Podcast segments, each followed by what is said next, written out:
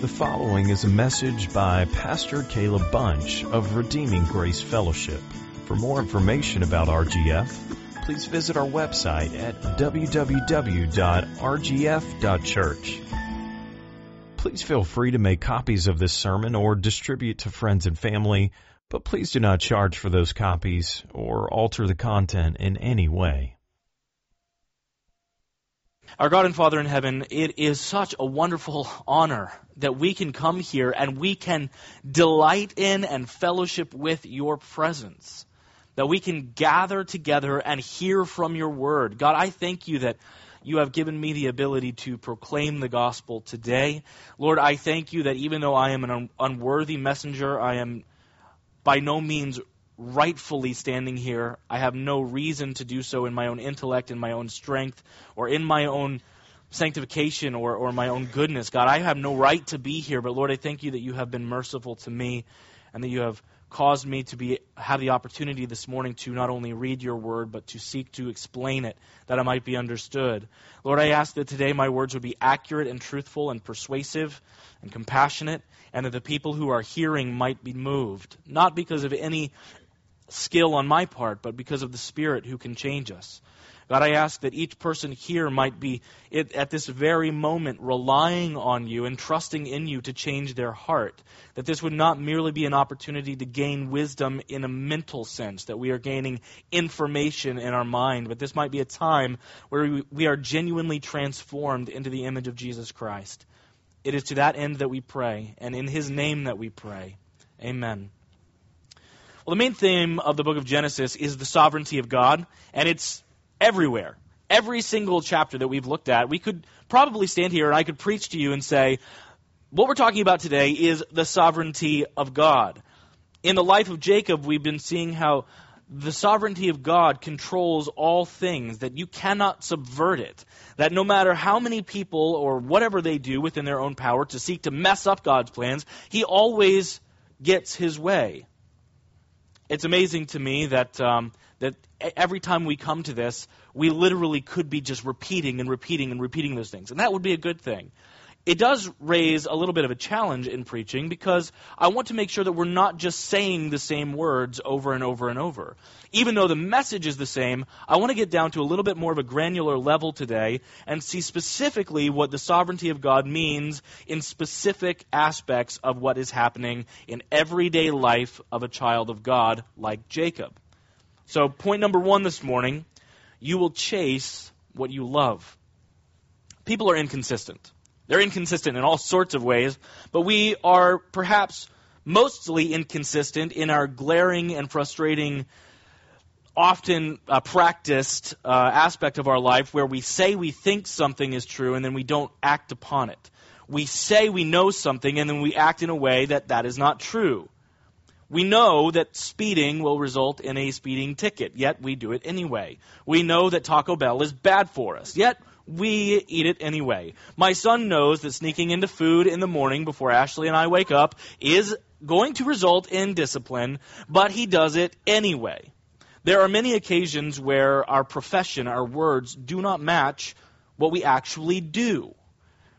We believe something in our minds, but we don't believe it in our hearts. Because if we truly believed it in our hearts, we would change.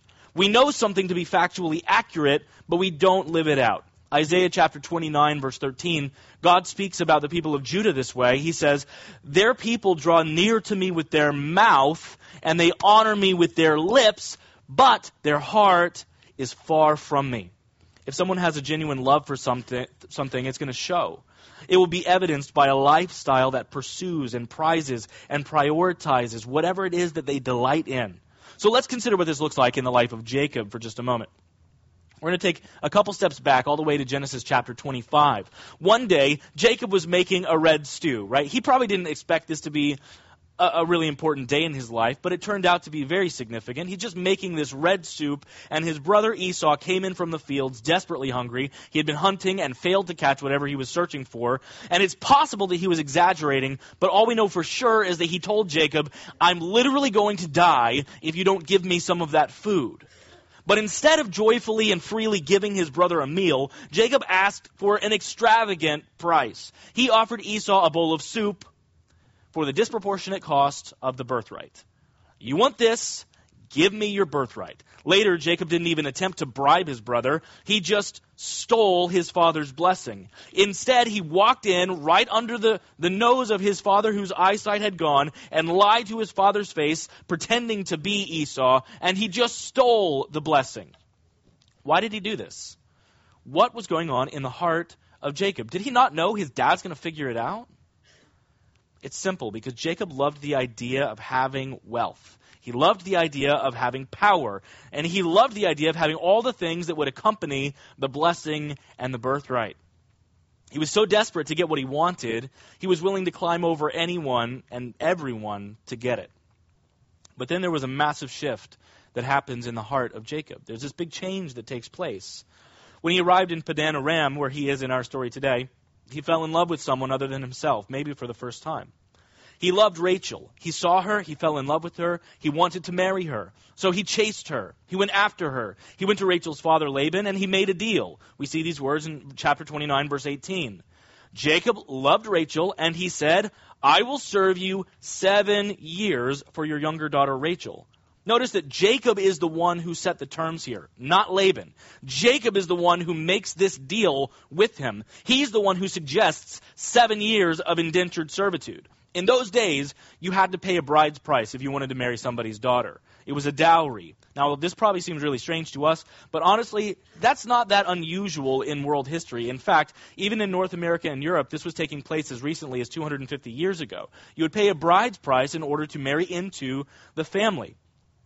But Jacob couldn't pay a dowry. Remember, he was exiled. He had nothing when he left and he went into Padan Aram. He was not allowed to take anything with him, so what could he give? Nothing but his time and his strength and his work. The going rate for a bride during those days was two years' service. For a really wealthy man, which it seems Laban was not, that it might be three years of service. But he doesn't offer two or three. He offers right off the bat seven years. And Laban must have thought Jacob was a fool. This guy has lost his mind. I better lock this in right now. Let's shake on it. But in reality, Jacob was in love and you chase what you love. He wanted Rachel.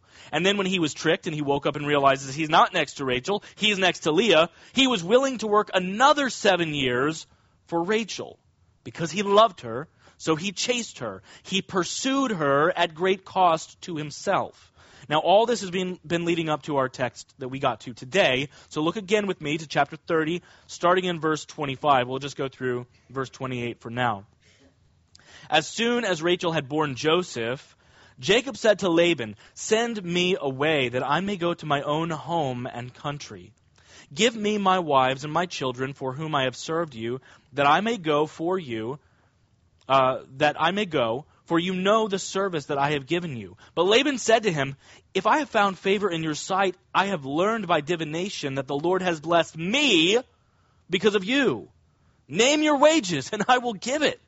Now, Jacob's worked for 14 years with nothing to show for it but his wife and kids. He got a family, but he has no wealth at all from this time. He has no money, he has no flocks, he has no herds, he has no home to call his own. Priceline, I think it was Priceline that used to have this deal that you could use called the Name Your Price tool. Uh, it would allow you to go search for a hotel in a specific city or region, and then it would kind of zoom you into a particular hotel or two, and then you would just name your price, whatever you would want to pay. Give them a dollar amount, and if the hotel accepted, you could stay there for cheap, and if it didn't accept, you've lost nothing. So I'm sure that they discontinued this program because of people like me. Um, I would constantly offer places $15, $20, and I would almost always get denied, but not always and I would do whatever possible to squeeze out every penny of the deal that I could. Laban has just given Jacob a name your price tool. Just stay here. I am being blessed because of you. He said that he had been practicing divination. What is that? Well, this specific word is speaking about a particular kind of witchcraft. It's a form of witchcraft where you would take an animal and you would cut it open and take out all, all of its entrails and you would slice them open and peel them open and see the patterns on the inside of their guts to determine what are the signs from the gods. It was a demonic and evil way to see what the future would hold or what the past or present was taking place. And so he was practicing this evil form of demonic activity here, and by it he actually learned something that he seems to actually have gained knowledge of the truth. God, Jehovah God, is blessing me because you're here. The only reason I'm getting more and more wealth laid up is because you are here. There is someone here who is, is causing me to gain a blessing. So he's chasing something. Laban is chasing something too. He is chasing wealth, like Jacob had been earlier in his life, and he is willing to lie and to cheat and to even steal food from his own daughters and grandchildren for the sake of getting it. But Laban has shown his cards. He's shown Jacob exactly what he wants. Now Jacob knows that he's got an opportunity to work the system. He has admitted to Jacob that he doesn't want Jacob to leave, and Laban is fearful that if Jacob does go, he's going to lose his newfound fortune. If there was ever a time, if there was ever a time for Jacob to attempt to gouge Laban, it was now. Or if there was ever an opportunity to get back at him for tricking him with Leah, it's right now. But instead, this is how Jacob responds. Look at verse 29. Jacob said to him, You yourself know how I have served you and how your livestock has fared with me. For you had little before I came, and it has increased abundantly, and the Lord has blessed you wherever I turned. But now, when shall I provide for my own household also? He said, What shall I give you? Jacob said, You shall not give me anything. Now, remember back to Abraham? You shall give me nothing, so that nobody may say that you made Abraham rich. No, don't give me anything. Don't give me anything. If you will do this for me, I will pasture your flock, and I will keep it. And let me pass through all your flock today, removing from it every speckled and spotted sheep, every black lamb, and every spotted and speckled among the goats, and they shall be my wages. So my honesty will answer for me later when you come and look into my wages when uh, you come to look into my ma- wages with you. Every one that is not speckled and spotted among the goats and black among the lambs, if found with me, shall be considered or counted stolen. Laban must have been trying his best to keep his poker face here. He must have been internally just leaping for joy, thinking, man, Jacob is the dumbest barter in the world. He cannot figure out how to do this whole bargaining thing. The spotted and speckled goats and the black sheep were the least valuable of the flock. They got the lowest price in the market. But more importantly, these are recessive genes.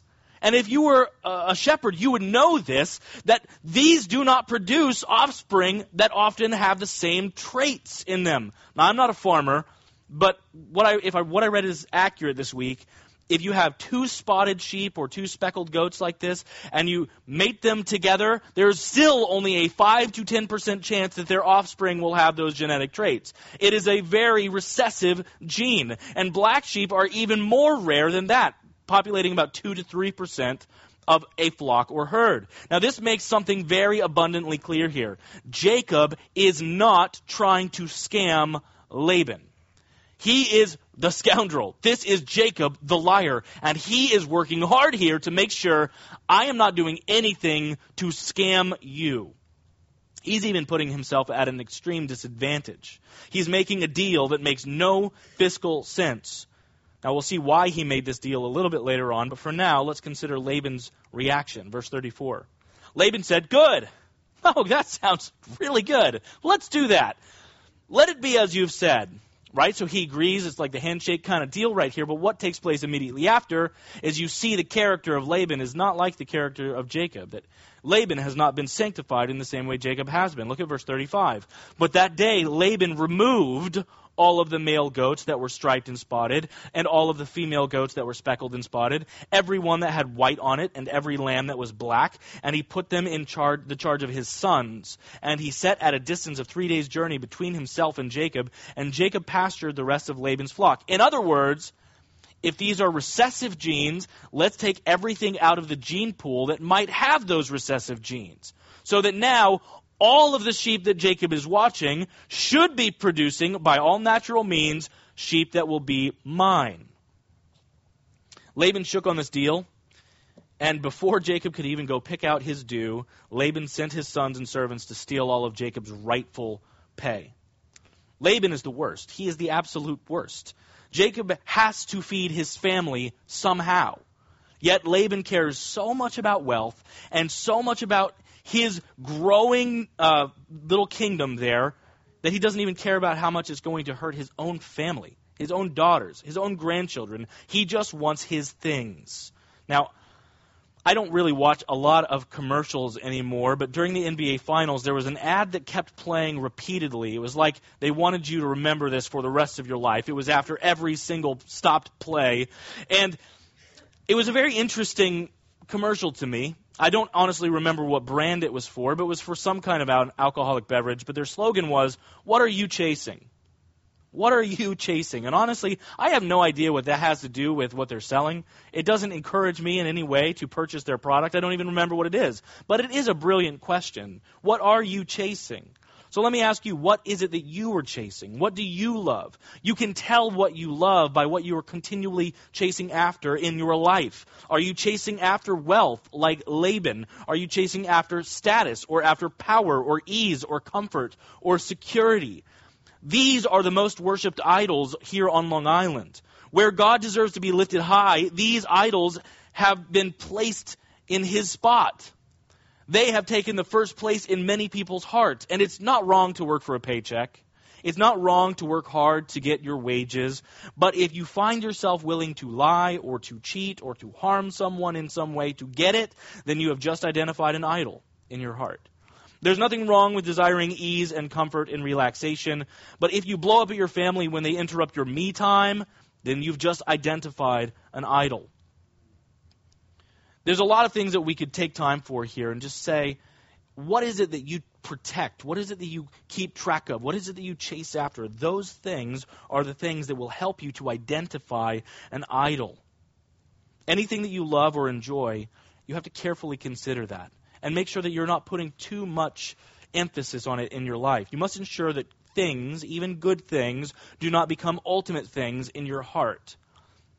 Because you love, you chase what you love.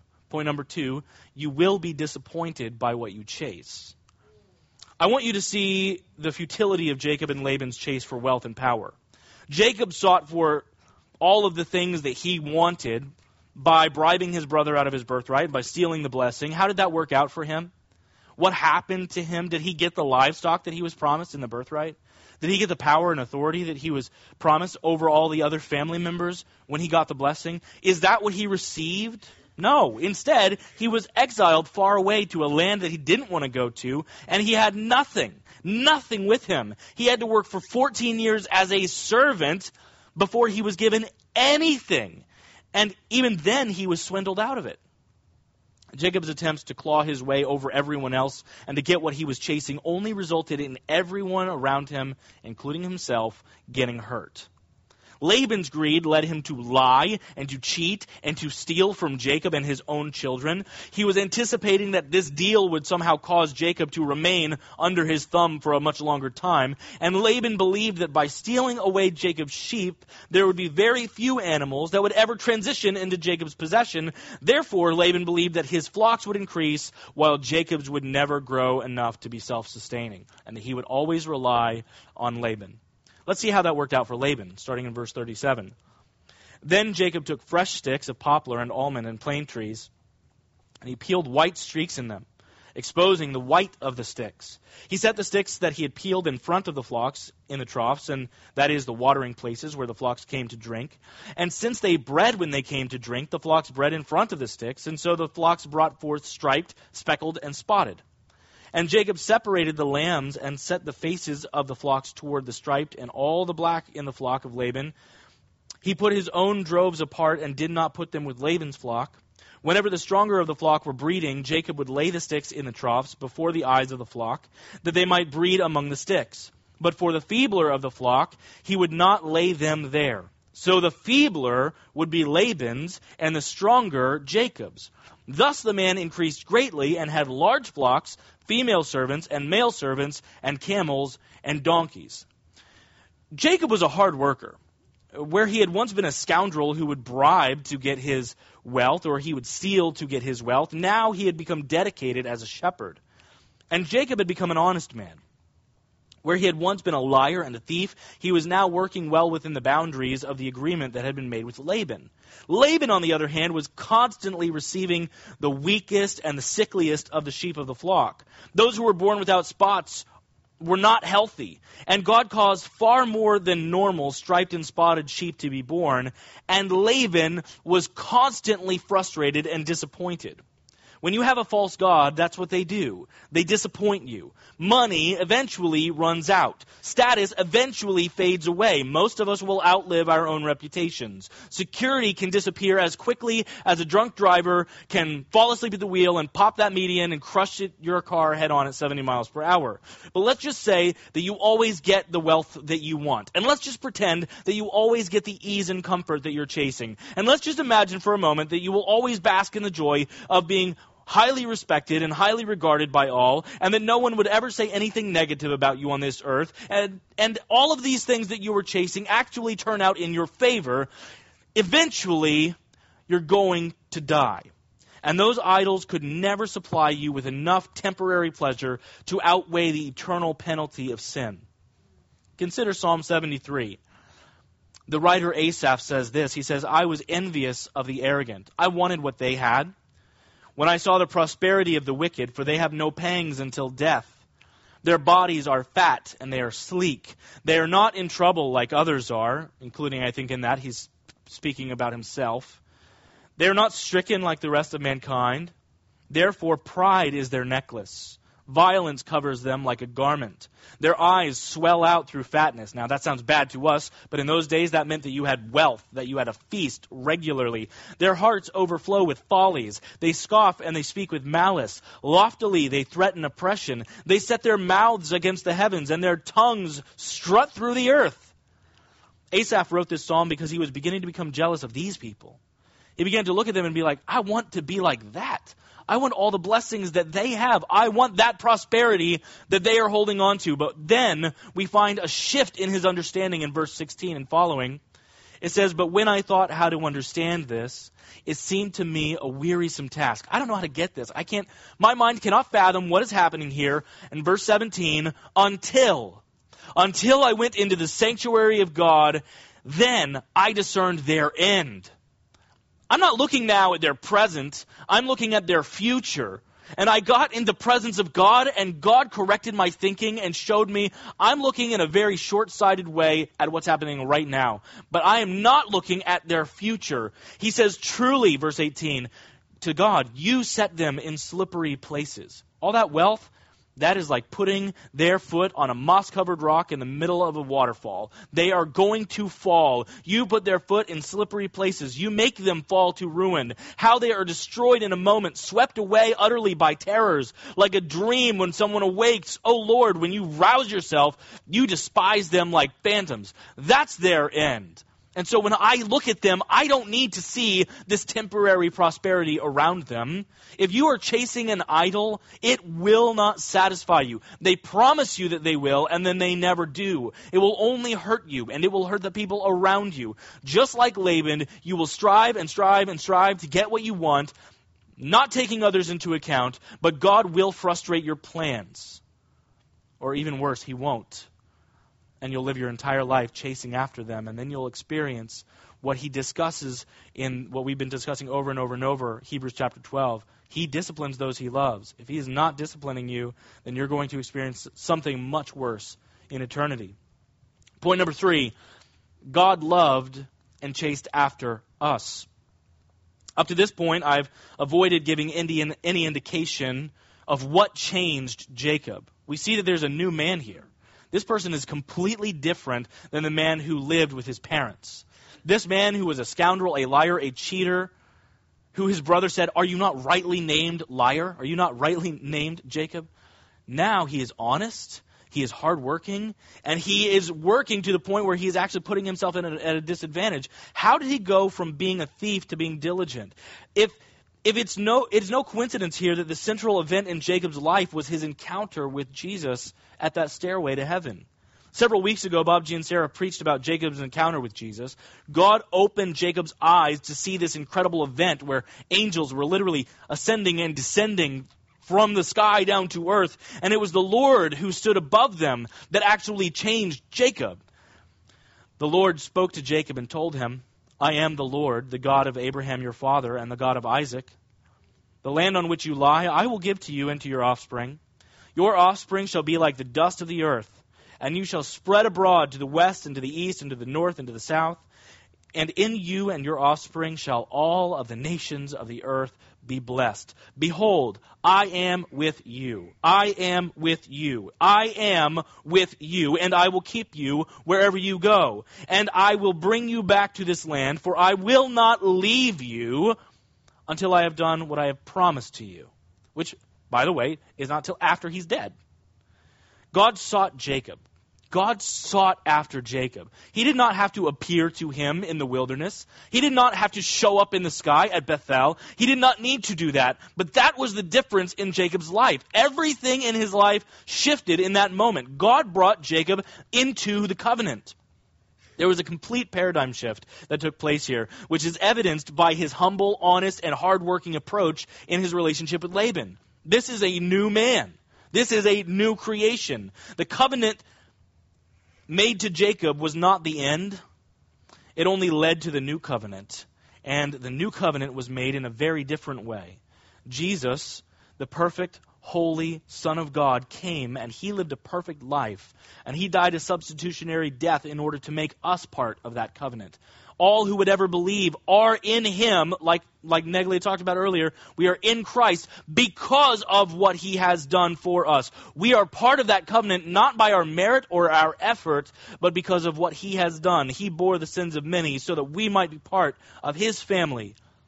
When we were yet his enemies, Christ died for the ungodly, so that we might be conformed into his image. Now, do not overlook the gospel. It could be really easy in this sermon to just come to Genesis 30 and say, don't be greedy, or cheaters never prosper. Those are true things.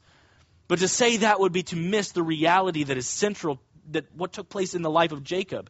Jacob is a new man because he has placed his trust in Jesus Christ. Now he knows him from a distance, in, in like a shadow, but he will come to know him after his death in full we have the fullness of Christ as he has been presented to us, as he has come and made himself manifest to us, as he came 2,000 years after Jacob was on the earth.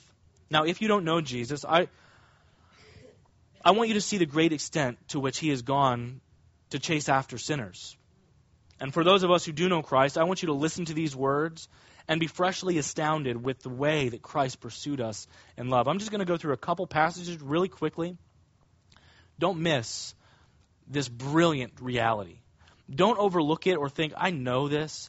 Be stunned that he chased after sinners like us. 1 Peter 18, 1 18 through 19. Knowing that you were ransomed from the futile ways that you inherited from your forefathers, you were not given this inheritance with perishable things such as gold or silver, but with the precious blood of Christ, like that of a lamb without spot or blemish. That is how he came after us. Philippians 2 5 through 11. Have this mind among yourselves, which is yours in Christ Jesus, who, though he was in the form of God, did not count equality with God a thing to be grasped, but he emptied himself by taking the form of a servant, being born in the likeness of men, and being found in human form, he humbled himself by becoming obedient to the point of death even death on a cross. That's how he chased us. Therefore, God has highly exalted him and bestowed on him the name that is above every name. So that at the name of Jesus, every knee should bow in heaven and on earth and under the earth, and every tongue confess that Jesus Christ is Lord to the glory of God the Father. He is worthy of it. Why? Because he chased after us. Do you see that? Do you see the link here? He is worthy because he's worthy of all of our honor and all of our praise because he has sought us and bought us. Acts chapter 5 verse 30 through 32. The God of our fathers raised Jesus whom you killed by hanging him on a tree. God exalted him at his right hand as leader and savior to give repentance to Israel and forgiveness of sins. And we are witnesses to these things. And so is the Holy Spirit, whom God has given to those who obey him. Do you see how far God has gone? God the Father sent his Son. Do you see the love of God that he would come after us? that he would pursue us, that he would chase after us. No one comes to the Father unless he draws us. We would never go unless he grabs us and brings us and carries us and arrests our hearts and brings us to himself. This brings us now to our final point of the morning. If you love God, you will chase after God, and all these things will be added unto you. Once again, I have to admit, I'm not a farmer. But I don't have to be in order to tell you that this situation with these sticks that he's cutting and stripping and that's weird. That is not normal. That is bizarre. How in the world did Jacob know to do this? Why don't people still do this in order to produce the kinds of animals that they want? Simply put, that's not how genetics work. This is not a superstitious action taken by Jacob, but this is also not the work of brilliant husbandry either. Jacob was not at the forefront of the essential oil business here. He is not doing something that is causing these animals to produce in his own power. Jacob can't force these animals to produce spots or speckled in their offspring. So, how is he doing it? There is an answer. We're going to have to hold on for a moment to find out. I know you're at the edge of your seats wanting to know how this worked. You paid for the whole seat and you're only using the edge. So, how did he do this? Well, in order to understand you have to jump forward a little bit. Jump forward one chapter. If you got it in your Bibles, flip over one page. Genesis 31, verses 9 through 12. God has taken away the livestock of your father and given them to me. Now, here's Jacob speaking to the daughters. In the breeding season of the flock, I lifted up my eyes, and I saw in a dream that the goats that mated with the flock were striped and spotted and mottled. Then the angel of God said to me in the dream, Jacob, and I said, Here I am. And he said, Lift up your eyes and see. All the goats that mate with the flock are striped, spotted, and mottled. For I have seen all that Laban is doing to you. In other words, here he's giving wisdom to Jacob about how to do this is Jacob the one that is going to somehow magically make them into spotted and speckled offspring? No, he's not doing anything. This was not a natural phenomenon taking place. This was a miraculous work done by God himself. The phrases used in this section are the exact same deliverance language which are used in the Exodus of Moses. I have seen all that Laban is doing to you. Later he would say to Moses, I've seen all that Pharaoh is doing to you. It's the exact same phrase, just a different name. And God loves his people. He cares for his people and he delivers his people.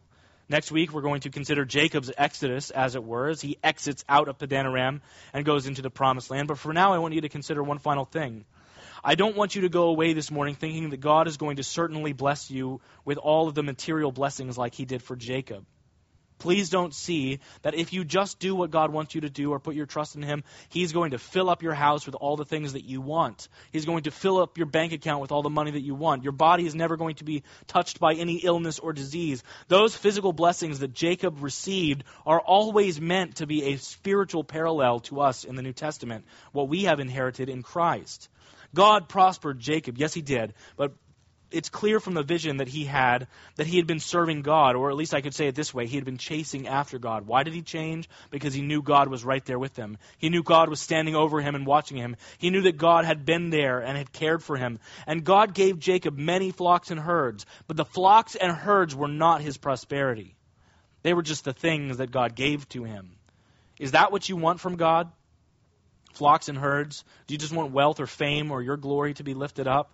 Do you want a good reputation before the world? What is it that you want from God?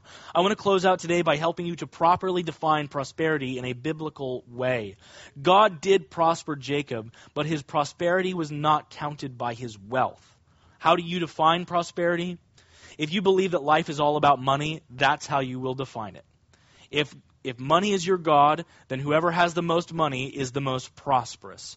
But what God is trying to tell us in the Bible is that's not how He counts prosperity. Consider Psalm 1 when it speaks about the righteous man. You know this psalm, it's so famous. Blessed is the man who walks not in the counsel of the wicked, nor stands in the way of sinners, nor sits in the seat of scoffers. But his delight is in the law of the Lord, and on his law he meditates day and night. Now, blessed there is going to be connected to prosperity in the poetic parallelism here. So hold on a second, you'll see this. He is like a tree planted by streams of water that yields its fruit in season. Its leaf does not wither. In all that he does, he prospers. That word blessed and prospered, they are connected in a parallel way in this poem. And if you pay close attention, you'll know that this, this seems to be contradictory to the rest of the book of Psalm. It seems contradictory to what we read earlier when we read Psalm 73. We read earlier that Asaph, righteous Asaph, was being bombarded with hatred and unkindness, and he was suffering in poverty, and it was the wicked who seemed to have all the prosperity of this world. Right? Is that not what we read? If you start at Psalm 1, you see that those who do this, who are righteous and avoid sinning, are going to prosper, but then you can't even get to chapter 2 before you begin seeing people who are righteous who are suffering. How are we then to define prosper here? How are we to understand prosperity? Is it a big house or lots of money or a retirement fund or an easy life filled with comfort? Consider the Savior Jesus Christ. Is he not the most righteous man who ever lived? Is he not the full definition of Psalm chapter 1? Is he not the very example of what we are to be like? How then can Jesus say, Foxes have dens and birds have nests, but the Son of Man has no place to lay his head? John 8 20. Is that prosperity? All that he does, he prospers.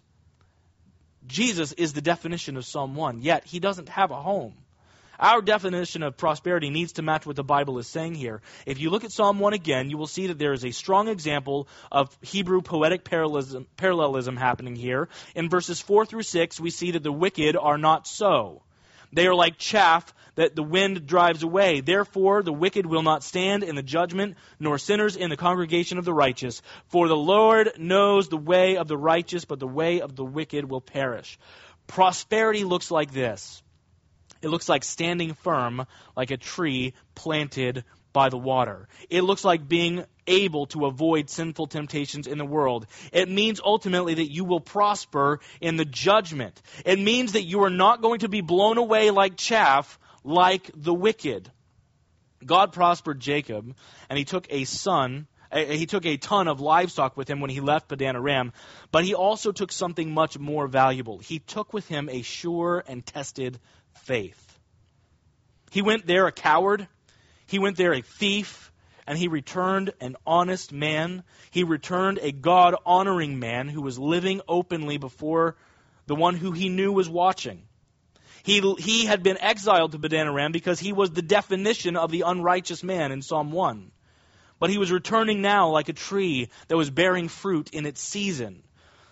So, church, I want to encourage you to trust in Christ when you don't get what you want in life, when your paycheck is not what you would like it to be, or your health begins to fail, trust in Christ. Because during the midst of the trials that Jacob was experiencing, that's what he seems to be doing trusting in Christ. He doesn't know Jesus by that name at the time, but he was trusting in the God that he encountered. And he was believing the promise that was given to him I will be with you. Do you realize that promise is the same thing that Jesus gave to us? Matthew 28, verse 20, and I will be with you to the end of the age. We have every reason to delight and rejoice and experience the same kind uh, uh, uh of, uh, of uh, prosperity that he had because we can ground ourselves in what he was grounding himself in. That God is with me. So place your trust in Christ. If you're struggling to do that, I would love to talk with you and counsel you about that. But ground yourself in the Word of God, knowing that He is with you. Let's do that together. Let's place our trust in Him together as we close in prayer. Our God and Father in heaven, it is such an honor that we can see you are with us. You don't leave us or forsake us. You never run from us. Lord, that we can truly prosper in our souls because the Spirit of God is changing us and sanctifying us. And that we can stand firm like a tree rooted by the waters. That we will not be shaken when trials or temptations come. That when someone comes along and they, they give us everything that we could ever want at a cost